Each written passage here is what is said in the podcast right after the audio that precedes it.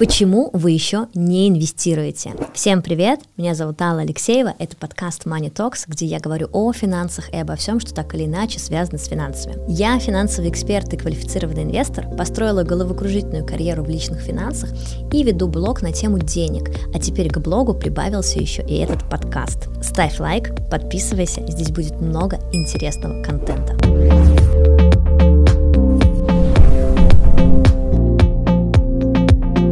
И сегодня мы с вами поговорим о том, почему вы еще не инвестируете. Но для начала я хочу смоделировать ситуацию, которая покажет весь абсурд того, что у вас еще нет брокерского счета. Представьте себе, вы встречаете абсолютно нового человека, ну, предположим, вы пришли в ресторан, там новая компания, вы сели за стол, начали со всеми знакомиться, и среди прочих людей есть человек, с кем у вас завязался интересный разговор.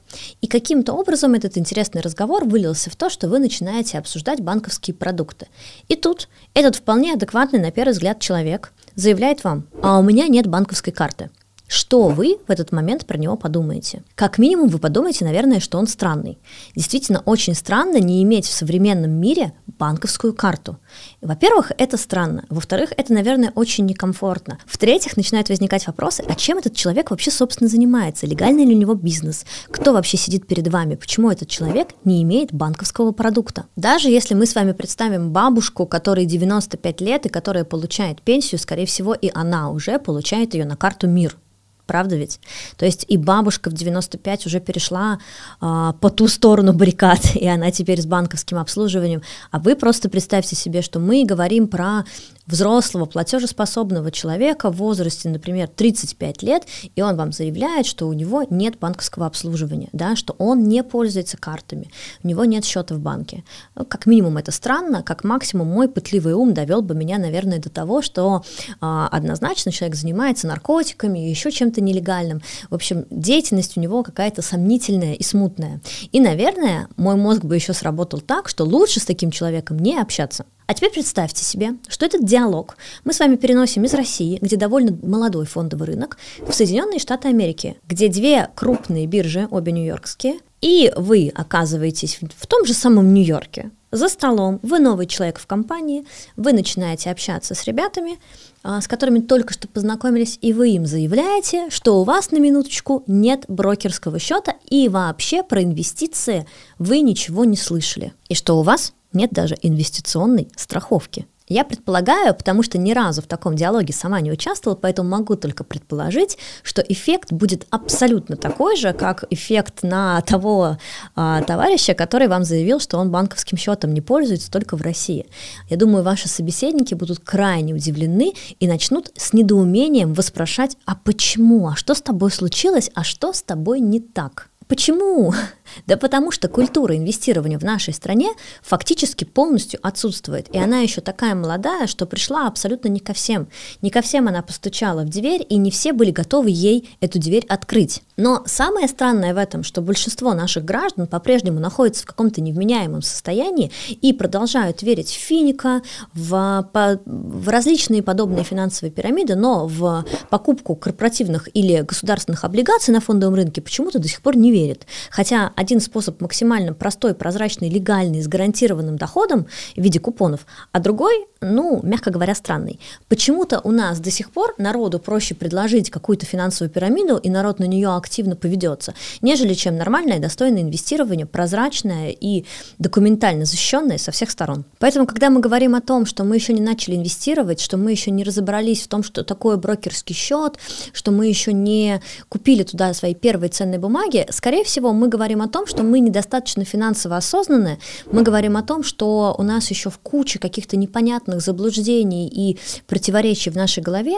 и по сути своей мы, знаете, как выглядим? Как человек, который стоит перед банкоматом со своей первой пластиковой карточкой и не знает, куда ее там засунуть. Вот примерно это выглядит так. А для человека, который живет в обществе, где каждая вторая домохозяйка инвестирует, так вы выглядите еще максимально странным и, возможно, каким-то сомнительным. Поэтому давайте мы уже с вами такими не будем, давайте мы начнем идти в ногу со временем, временем давайте мы начнем как минимум изучать и понимать эти инструменты, а уже в дальнейшем решать, что из них нам больше всего подойдет.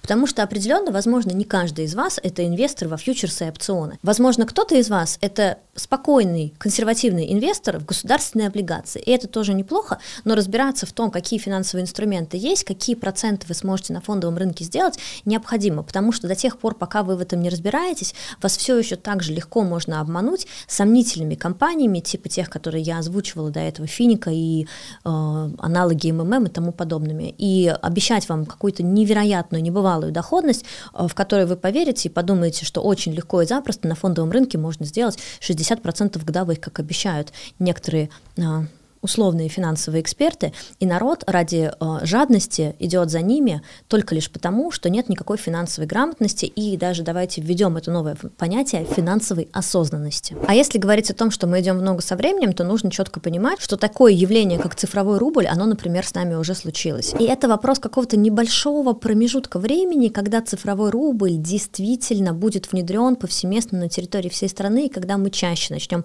пользоваться цифровым рублем, нежели чем пластиком а, и, безусловно, наличкой. Даже если взять этот наш а, переход от пользования наличкой и до пользования банковскими картами. Но вот просто вспомните для себя, как недавно вы еще ездили отдыхать, и у вас была с собой куча денег а, в кошельке. Хочется сейчас пошутить, что мы сейчас, в принципе, к этим же временам и вернулись, когда путешествуем за границу но не буду этого делать. Соответственно, вспомните этот переход от налички до безналички. Он довольно быстрый, он произошел стремительно у вас на глазах. Вы прекрасно помните, как для того, чтобы выйти из дома, нужно было взять с собой денег. И опять-таки прекрасно Помните и прекрасно знаете, что сейчас абсолютно не обязательно брать с собой кошелек, вполне достаточно иметь с собой просто одну банковскую карту. Так что если вы планируете жить в современном обществе, если вы планируете в современном обществе э, быть успешным, то действительно отрицать такие вещи, как цифровой рубль, отрицать такие вещи, как брокерский счет, отрицать банковское обслуживание просто невозможно.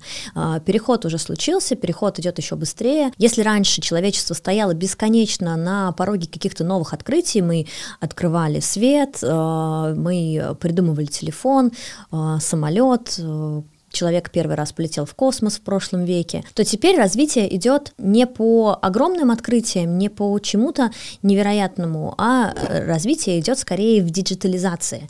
И чем дальше мы идем в ногу со временем, тем больше и больше электронного всего у нас появляется. Это как и минус, так и плюс, но отсюда выходит э, цифровой рубль, отсюда выходит вся криптовалюта, и в целом инвестирование тоже выходит из этого же, да, тоже выходит отсюда. Поэтому, когда я слышу от людей, что они до сих пор не разобрались в инвестициях, в криптовалюте, в фондовом рынке, в том, какие инструменты нужно, нужно и можно покупать на фондовом рынке, у меня возникает такая естественная реакция, ты, наверное, не захотел в этом разобраться, потому что разобраться сейчас это действительно довольно легко. Разобраться сейчас с тем количеством новой информации, которая у нас есть, я думаю, что это действительно ничего не стоит.